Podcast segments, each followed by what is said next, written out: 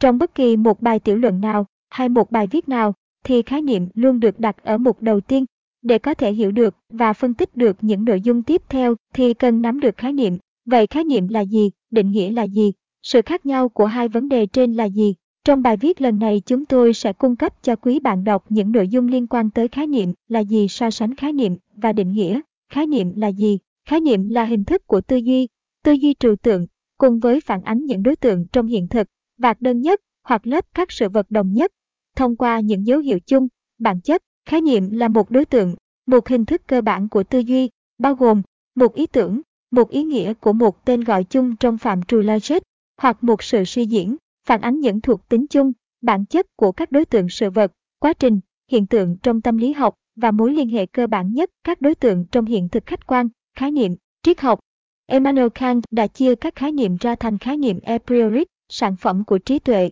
và khái niệm a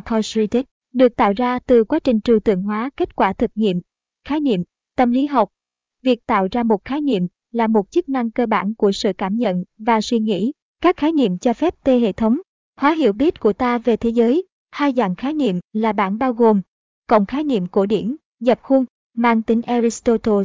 với các giới hạn rõ rệt, dựa vào các định nghĩa chính xác, có mang các điều kiện xứng đáng trong một thể loại cho trước, cộng khái niệm tự nhiên, mờ, nhòe, thay vì dựa vào các định nghĩa và các điều kiện cần và đủ, thì lại dựa vào sự đồng dạng so với những đối tượng tiêu bản đát được lưu lại trong trí nhớ. Thuộc tính của khái niệm Một khái niệm có hai thuộc tính và ngoại hàm, hai ngoại trương, hai ngoại duyên và nội hàm. Định nghĩa là sự xác định bằng ngôn ngữ nhất định những đặc trưng cơ bản tạo thành nội dung của khái niệm về một sự vật, hiện tượng hay quá trình, với mục đích phân biệt nó với các sự phân căn bản trong mọi lý thuyết khoa học. Các nguyên tắc của định nghĩa, cộng nguyên tắc tương xứng, nghĩa là ngoại diện của khái niệm được định nghĩa và ngoại diện của khái niệm dùng để định nghĩa phải bằng nhau, cộng không nói vòng quanh, cộng không nói theo cách phủ định, cộng phải rõ ràng, nghĩa là định nghĩa không chứa những thuộc tính có thể suy ra từ thuộc tính khác, so sánh khái niệm và định nghĩa, cộng giống nhau, đều mô tả các đối tượng nghiên cứu nào đó trong khoa học nói chung hay toán học nói riêng,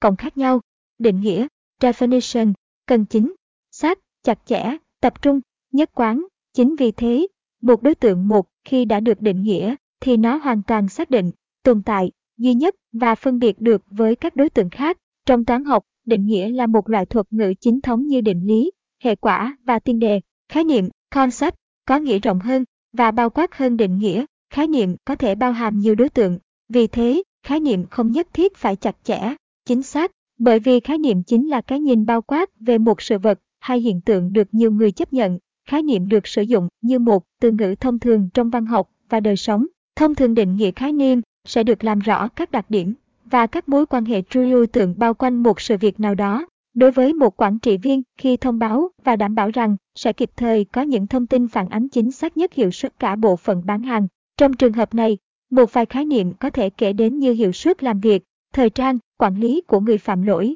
Khi được đưa khái niệm này sang định nghĩa hoạt động, thì nó sẽ gắn liền với việc mô tả các hành động thực tế cần thiết. Ví dụ như, trong trường hợp trên, thì quản trị viên cần phải xem xét và kiểm tra kỹ lại các đơn hàng cũng như thông tin khách hàng trước khi chuyển hàng đi, đồng thời còn phải kiểm tra lại một lần nữa danh sách tài khoản sản phẩm vào cuối ngày trước khi được gửi, trong khi một định nghĩa khái niệm sẽ chỉ rõ ra làm thế nào để mà liên kết một công việc này và công việc khác thì định nghĩa hoạt động sẽ chỉ ra rõ ràng các việc mà bạn cần phải làm. Định nghĩa hoạt động sẽ gắn liền với thực tế hơn, nên có vai trò quan trọng trong các công việc như quản lý hay đo lường hoạt động. Đối với các định nghĩa khái niệm, thì nó sẽ dựa trên lý thuyết mà đặt vào trong một bối cảnh, sau đó tổng hợp lại với khái niệm có mức độ cao hơn và đặt nó ngang hàng với một số khái niệm khác. Còn đối với các định nghĩa hoạt động nó sẽ phân tích ra các hoạt động cụ thể như đơn vị đo lường và cách đo lường sao cho hiệu quả nhất. Làm thế nào dễ có thể so sánh được định nghĩa khái niệm và định nghĩa hoạt động là vấn đề